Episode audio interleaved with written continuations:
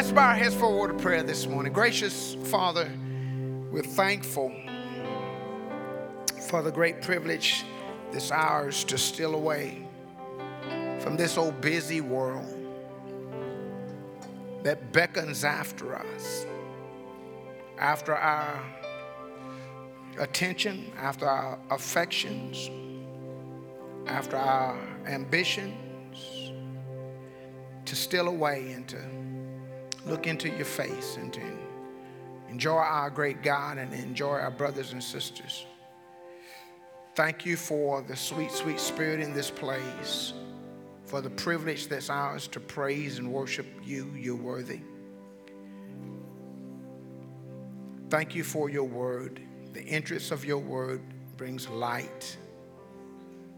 It is in the keeping of your word that we're made free. And we bless you.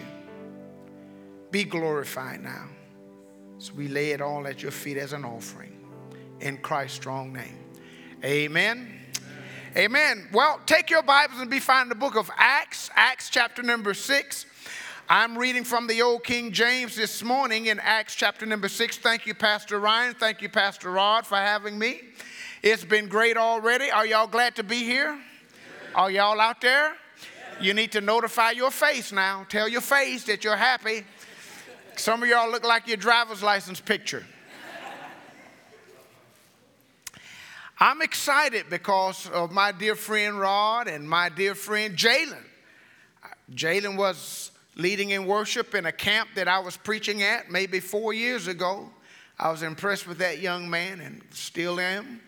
And uh, then to know that he is working here just thrills my heart. Well, I want to introduce you to who I have with me, some dear, dear people. Over here is Shirley. This is my wife for 40 years, right here, Shirley.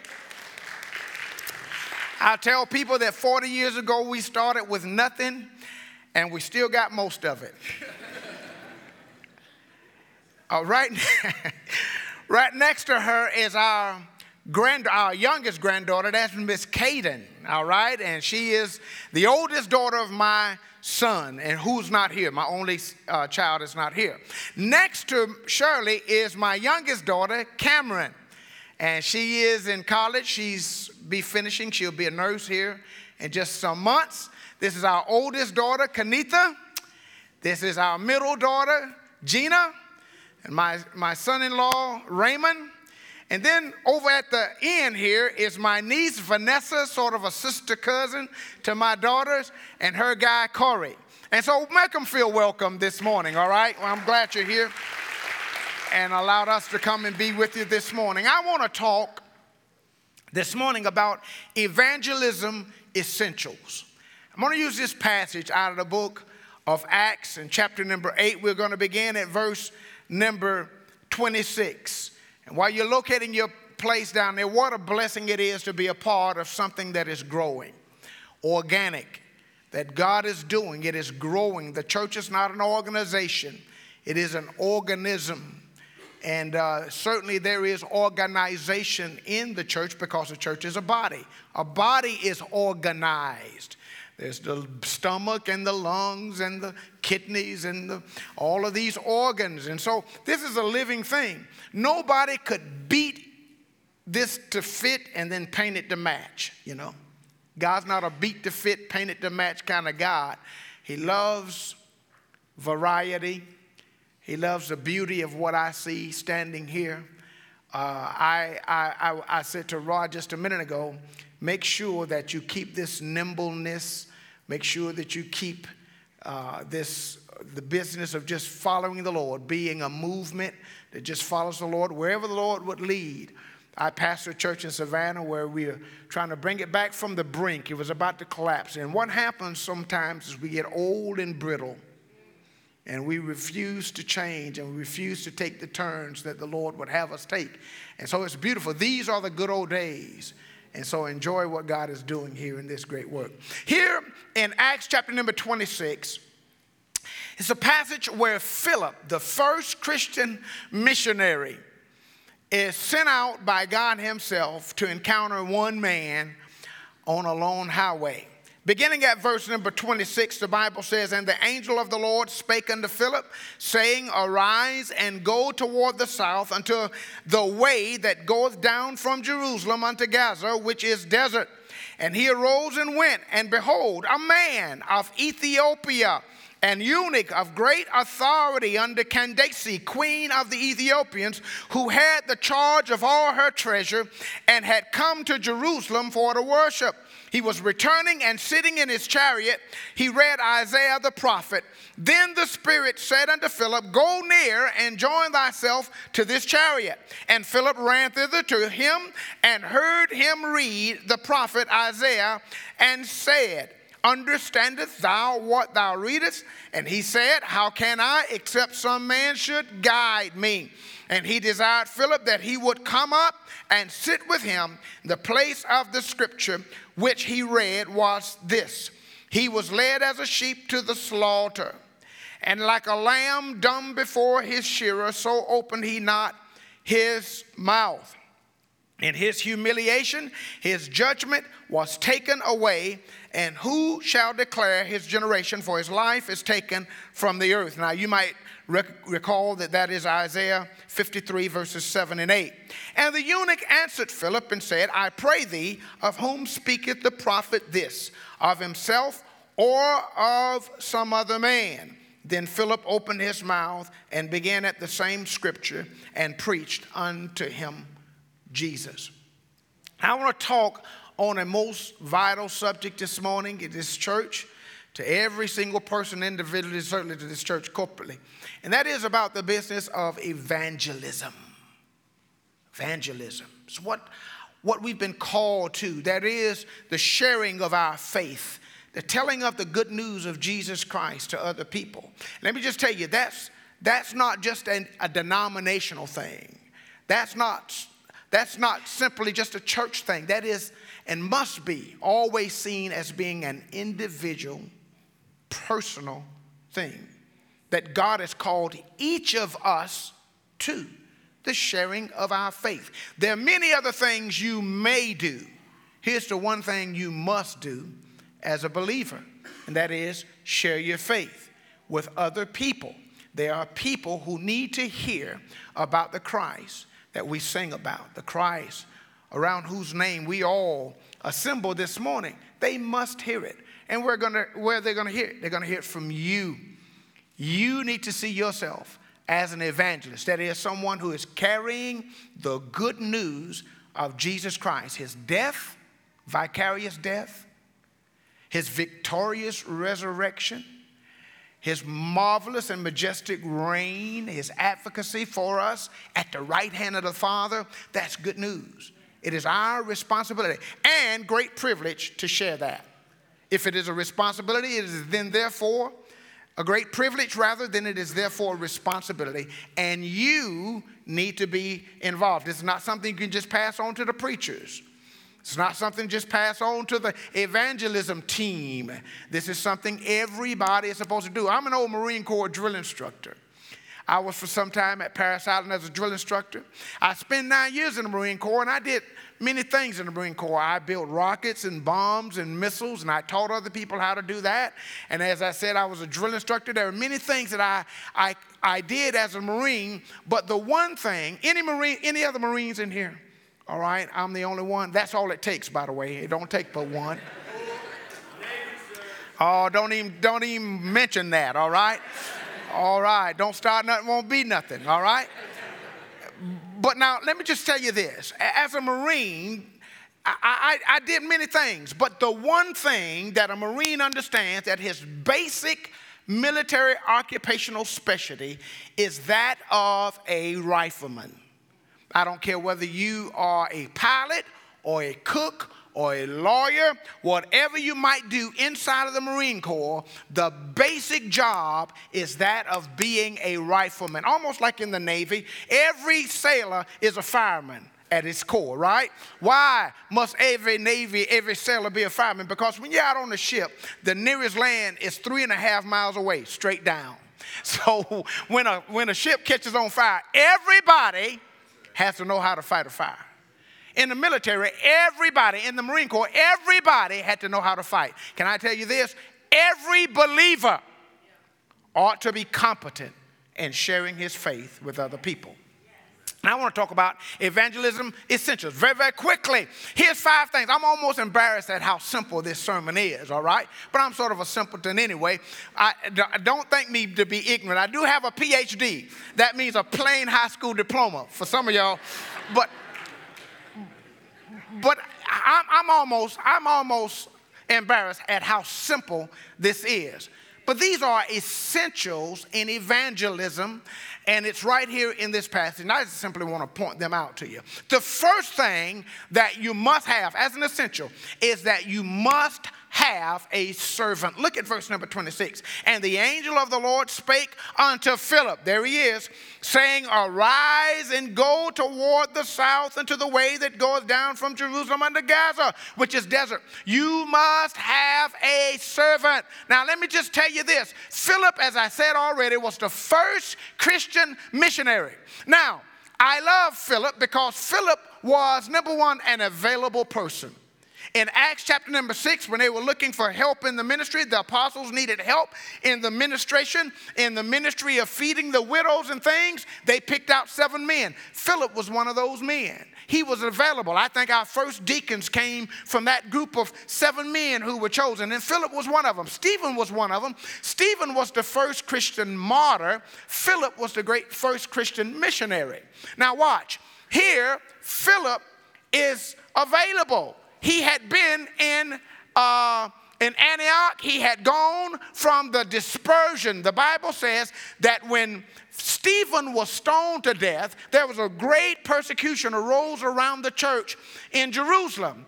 And the saints left that place, they were scattered. Now, can I tell you that the church gathered is beautiful, but the church scattered is more beautiful?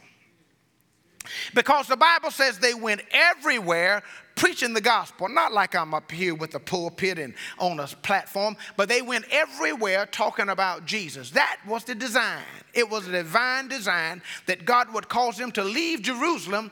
And Philip was one of those guys who was available. And when he left Jerusalem, he went as far as Antioch and preaching the gospel over there. People were getting saved left and right. Now, because that's the power of the gospel. There is power in the gospel of the Lord Jesus Christ. It's how you were saved, it's how I was saved. There's power. And so here's an available man. Here was an adaptable man. Now, here's what I mean. He could go from Jewish people, uh, and I said Antioch. He didn't go to Antioch, he went to Samaria. Then he could go to Samaritans, uh, Samaritans.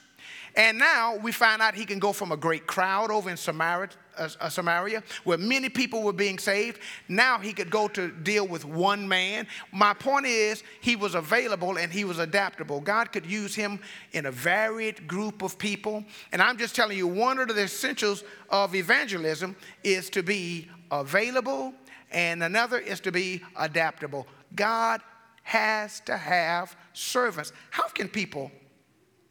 How can people believe in whom they've not heard? And how can they hear without a preacher? And this is what Philip was. And this is what God is calling you and I to be. On your job, in your cubicle, maybe at your desk, as you drive a truck, in your business, wherever you are scattered when you leave this place today, you carry with you the gospel, even as they carry the gospel. Are you available? Are you willing to push past and talk to people who look differently than you about the gospel? Essential number one God must have servants. Are you available? Are you adaptable? Number two, not only must you have a servant, all right? Number two, you must have a sinner. Now, wait a minute. Don't panic. They're everywhere. Okay? I, I'm, listen to what I'm telling you. You don't have to worry about where you might find sinners. The Bible says all have sinned and come short of the glory of God. There's not a just man upon the whole earth that does good and sins not. none righteous, no, not one. All we like sheep have gone astray. We've turned everyone to his own way. The Lord has laid on him the iniquity of us all. So now, where, where can you look and not see sinners? They're everywhere. And notice what the Bible says here in verses 27 through 28. The Bible says, and he arose and went. Now, notice this is an obedient servant. He arose and went, and behold, a man of Ethiopian, a eunuch of great authority under Candace, queen of the Ethiopians, who had the charge of all her treasure and had come to Jerusalem for to worship. He was returning and sitting in his chariot. He read Isaiah the prophet. Now, watch this about this man. I want you to see this man, an Ethiopian man. I want you to see he was a powerful man. The Bible says he was a man of great authority. You know what authority is? Authority is a, is a legitimate right to act on someone else's behalf. He was a governmental official, powerful man. He was a positioned man. The Bible says he was a treasurer. He was a great steward because he managed someone else's uh, goods. So we see that he was powerful, we see that he was positioned, we see that he had piety. The Bible said he had come from Jerusalem to worship. Now, let me explain about this man. He was an Ethiopian man, but he was a God fearing Gentile. Now, what the God-fearers were, were Gentiles who believed in Jehovah God. And so he was one who had become a Jew by faith. So he would travel from Ethiopia, went to Jerusalem, that great capital of Judaism, and he went there to worship, went to the temple to worship. He's on his way back to Ethiopia. Uh, notice this now. He had gone to worship. There was piety in his life. But while he was very powerful,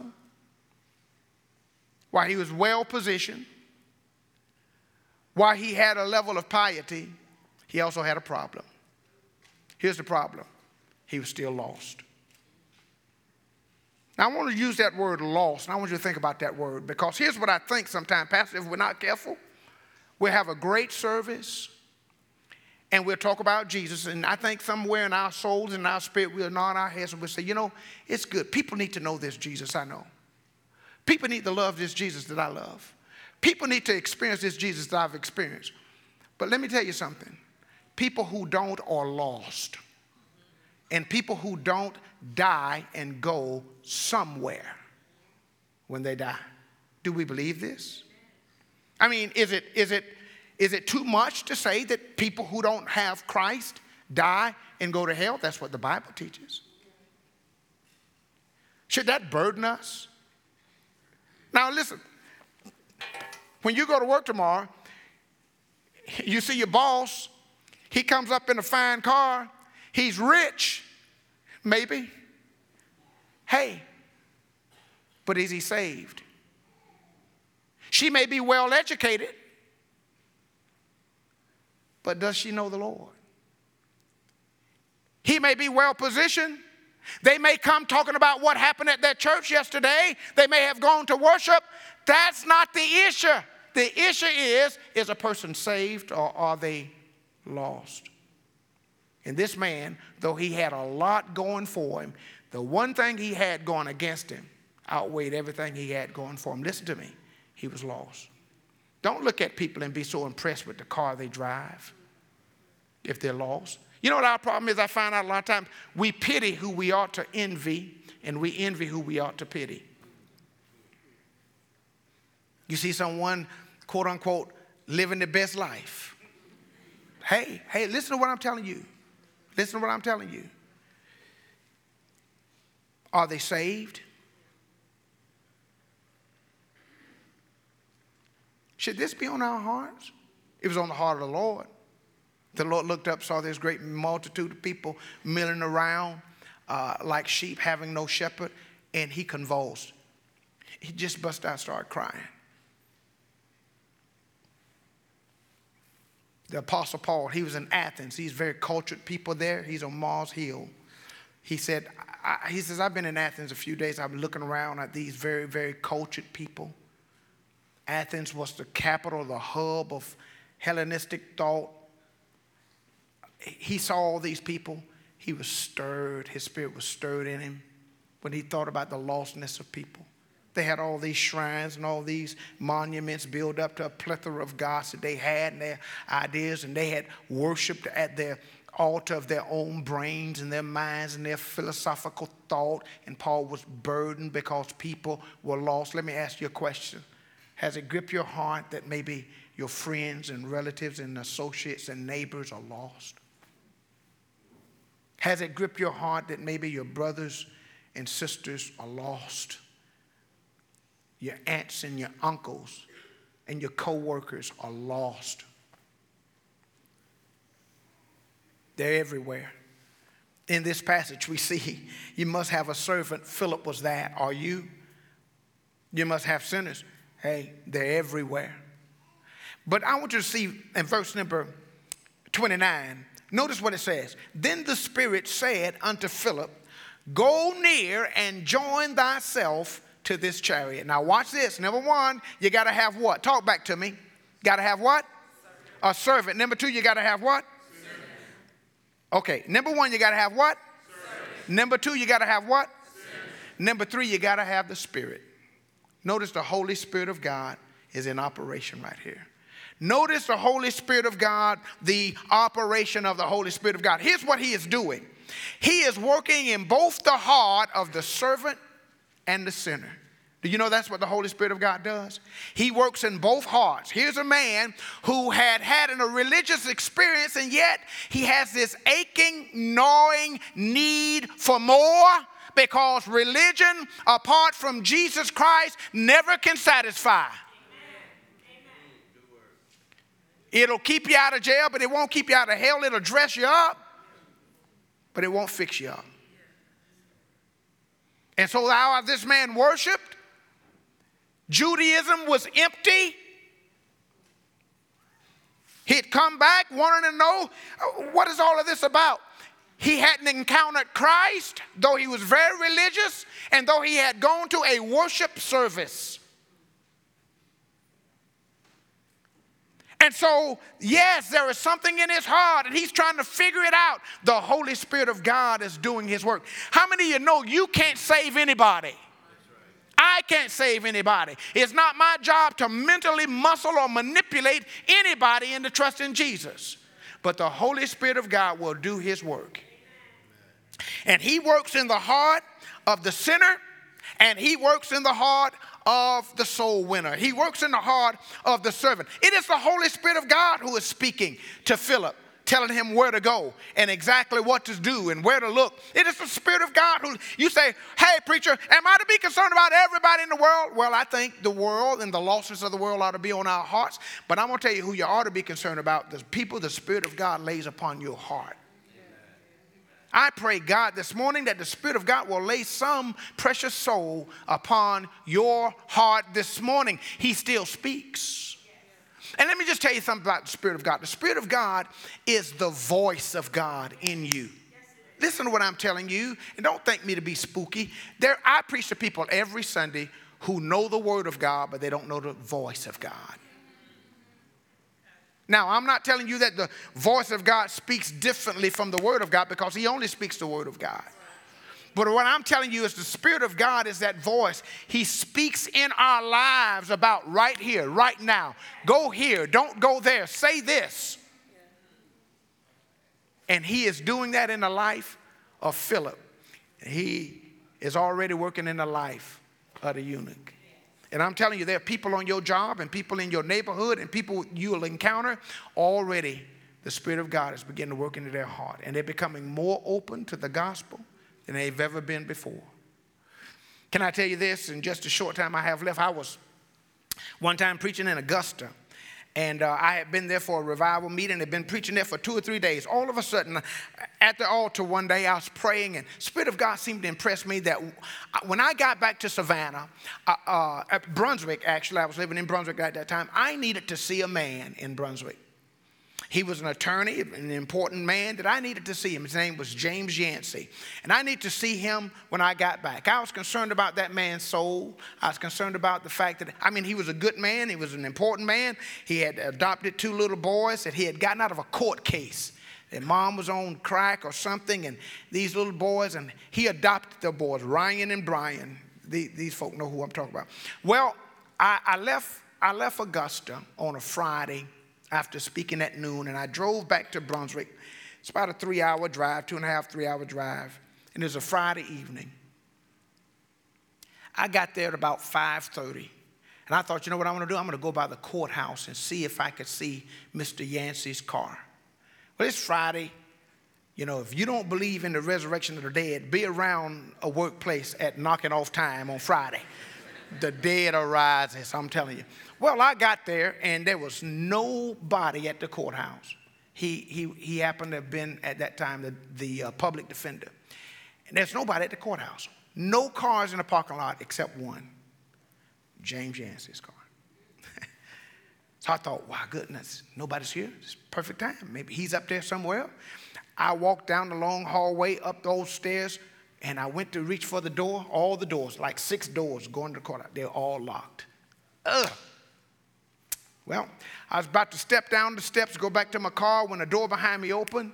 It was a cleaning lady who had just run downstairs to get something, just happened to be there at just the right time. And I said, Yes, ma'am. I said, My name's Kenny Grant. I'm a local pastor. She said, I know who you are. I said, I, I saw Mr. Yancey's car. Is he here in the building? She says, He's upstairs on the third floor. You want to come in? I thought, Sure. I walked in up that marble staircase up to the third floor, and I walked down the hall to his office, and it's open about that much. The door's open about that much. I knocked on the door. He's there, bunch of stuff on his desk, and he's working, dressed up there.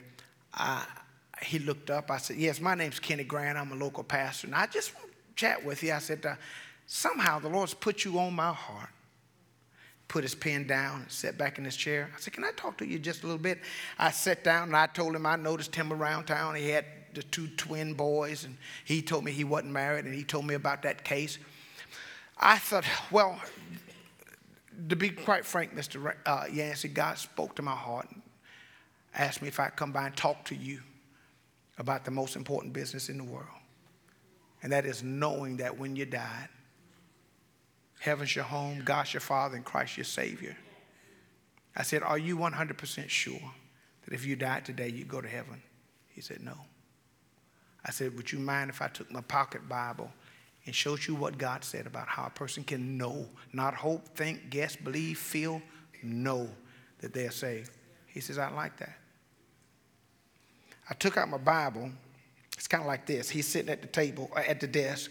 I took out my Bible. I'm sitting on this, and I began to read the Bible. And I said, Well, look, here's what it says right here. I just went through a simple little old gospel p- presentation where the Bible says, All have sinned and come short of the glory of God. There's none righteous, no, not one.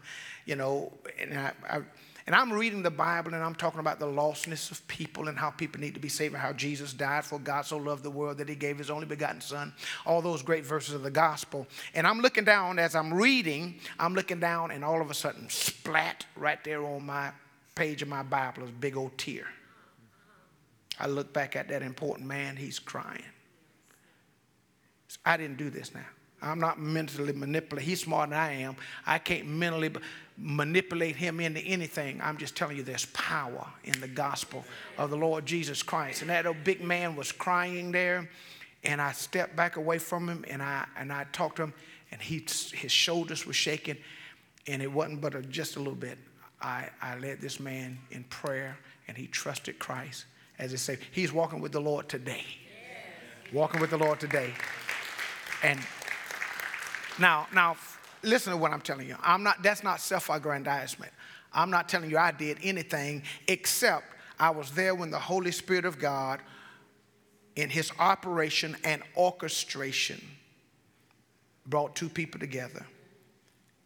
A servant and a sinner whose heart was already open, in whose heart he had already worked.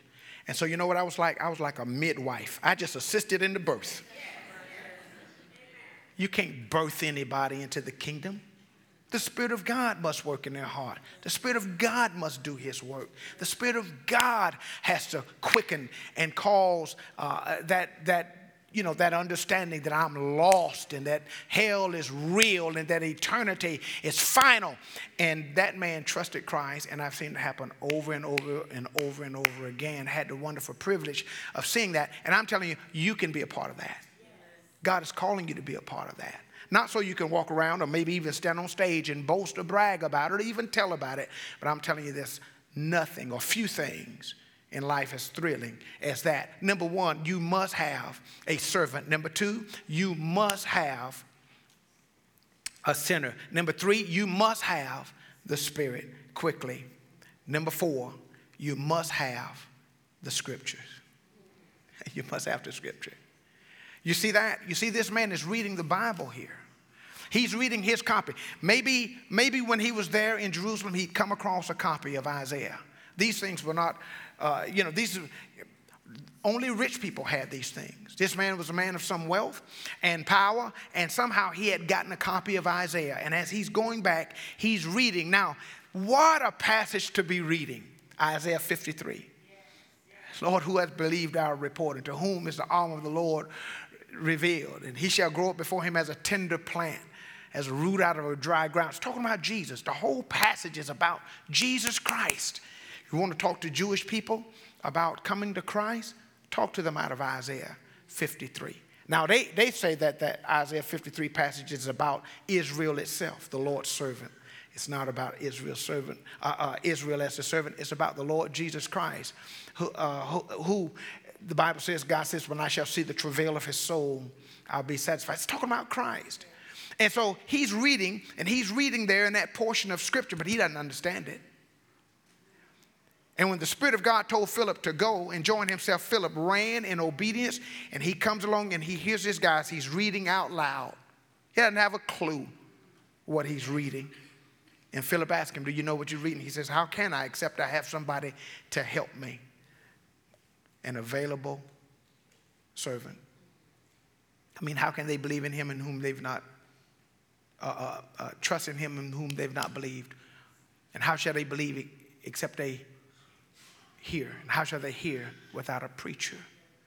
And so Philip climbs up here and he just opens the scripture, that same scripture, and explains it to this guy. And the Spirit of God does his work. You see that? And he uses the Word of God. Let me tell you why the Word of God is so important. Because the Word of God reveals myself to me. You know you need to be revealed to yourself? We read other books, but this book reads us. And there is no hiding when you read the Word of God. It'll show you who you are. Am I right about it? It's like holding up a mirror. And it, when it talks about a bad attitude, it's talking to me. When it's talking about what I shouldn't do, it's talking to me. When it's talking about what I should do, it's talking to me. The Word of God will always reveal yourself to you. It reveals not only myself, it reveals my sin. It's no hiding from God. Now, the Bible speaks of sin. We have to talk about sin. Why must people repent? Because we're sinners. Not one sin over against another sin, all sin.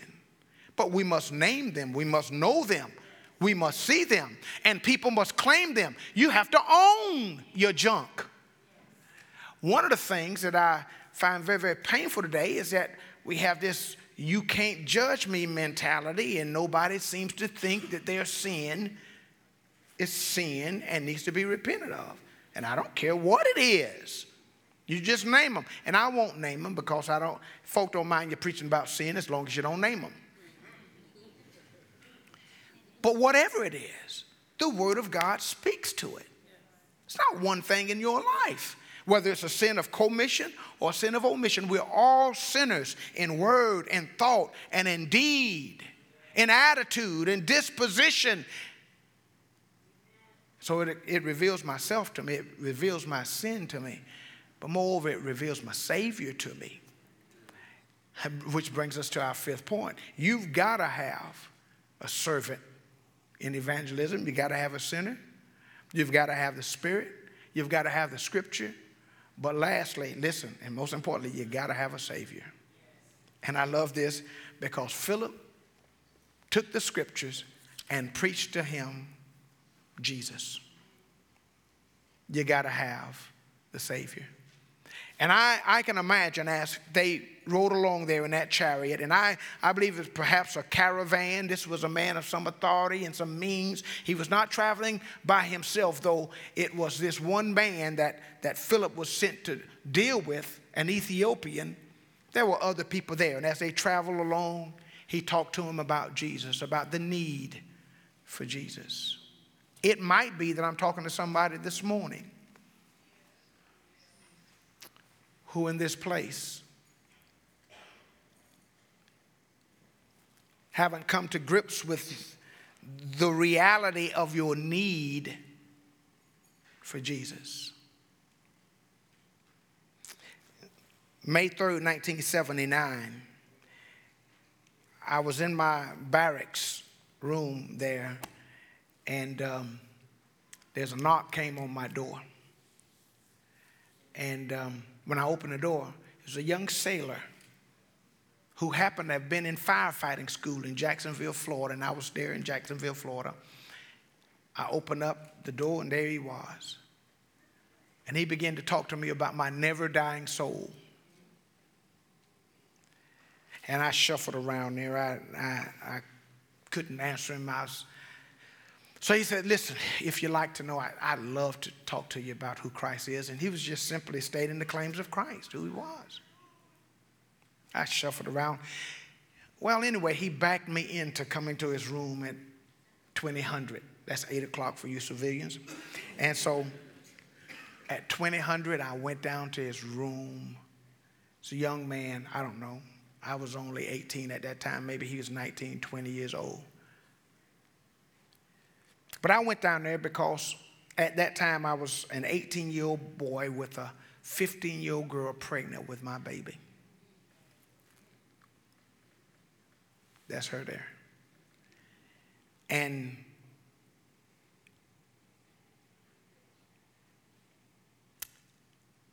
when I went there, he, set me down and just opened up his Bible and began to talk to me and read and the Spirit of God opened my ears. I could hear it.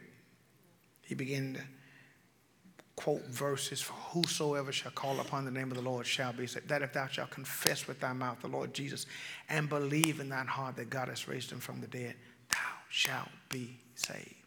He talked to me about my need for Jesus that night. The Spirit of God spoke to my heart. I put my knees on the floor next to the bed there and I cried out to Jesus to save me. I was 18 years of age. Because he not only talked to me about my need for Jesus, he talked to me about the nearness of Jesus. You know, the Bible says the word is nigh thee, it's near, even in thy mouth. That if thou shalt confess with thy mouth the Lord Jesus and believe in thine heart that God has raised him from the dead. And so that night when I bowed my knee and I said, Lord Jesus, come into my heart. Save me. I'm a sinner. Save me, Lord Jesus. I want to be saved and I want to follow you. I want my life. I knew my life needed to be changed. I'm, here I am, an 18 year old boy. I've got a baby being born that she is over there. I didn't know how, what, I was a boy myself. I didn't know. But the Spirit of God did His work that night. And I, tr- I trusted Jesus as my Savior. And God changed the trajectory and the direction of my life. My wife knows this to be true. My children know this to be true. You're not looking at a perfect man, but God saved me 40 years ago.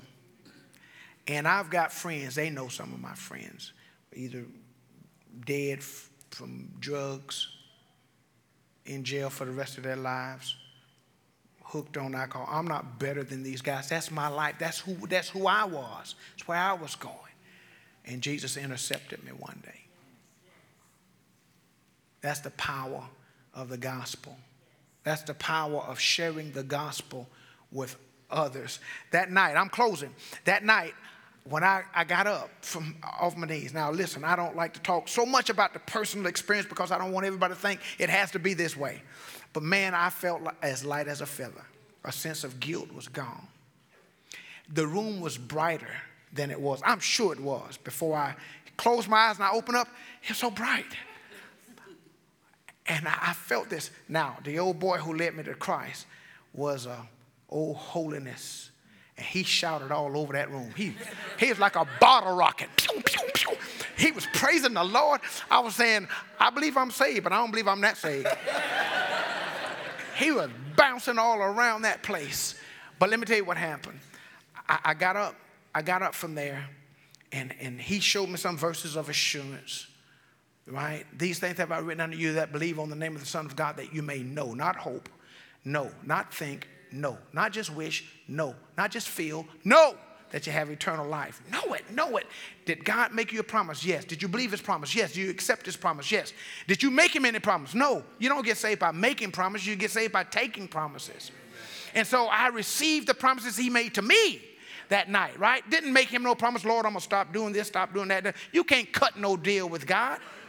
You just simply come with your pockets turned inside out. Nothing, God, I got nothing. I come empty. You come that way or you cannot come. And so I thought, my first thought, I'm to go tell my mama.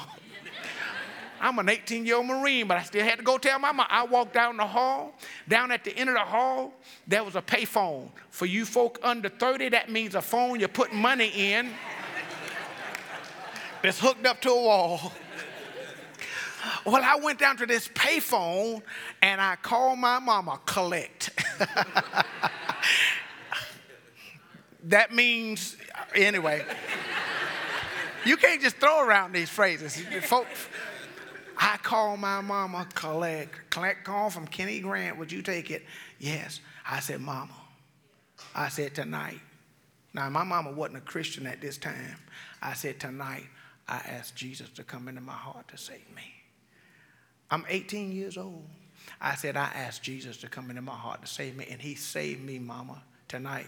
My mama didn't know what to think. You know, before I got off the phone, you know my mama said? Okay, uh, be careful.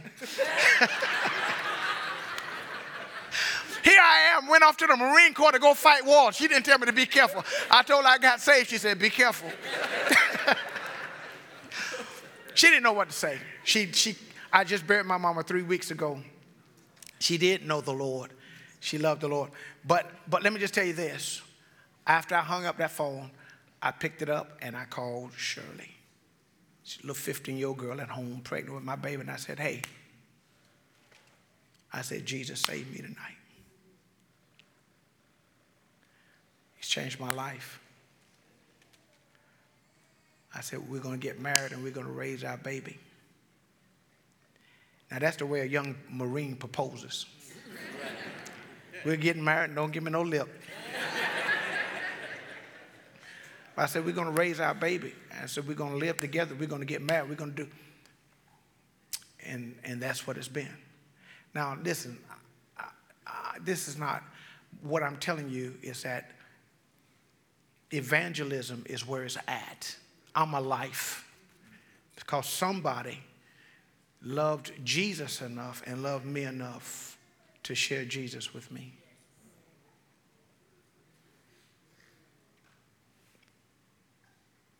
What about you? Amen. Let's bow our heads for a word of prayer. And our heads bowed and eyes closed, and the team is coming back in place here. Let me just say before I turn it back over to the pastors here that every single person can be and should be actively involved with sharing the gospel. Now, please do not mistake me this morning for saying that you must see the results that I've seen. Results are not our business, faithfulness is our business. We leave results to God. Let the gospel do its work. Let the Spirit of God take the truth of who Jesus is and let Him do His work. But the question is are you willing to go? Are you willing to open your mouth as Philip opened his mouth and preached Jesus? there are people who need to hear it. Father, I pray that you would, in what remains of this service, do by your Spirit only what you can do. Lord, if there is a man or a woman or a young person in this place who never trusted Christ as Savior, that today would be that day. Today. They would not simply be satisfied with religion or power or position or prominence. They must see themselves in need of a Savior. Grant that it might be so today. And then, dear God, help us all to see that we have been enlisted to share the gospel. Help us to be faithful to that. It's a great, great privilege and awesome responsibility. In Jesus' name, amen. Amen.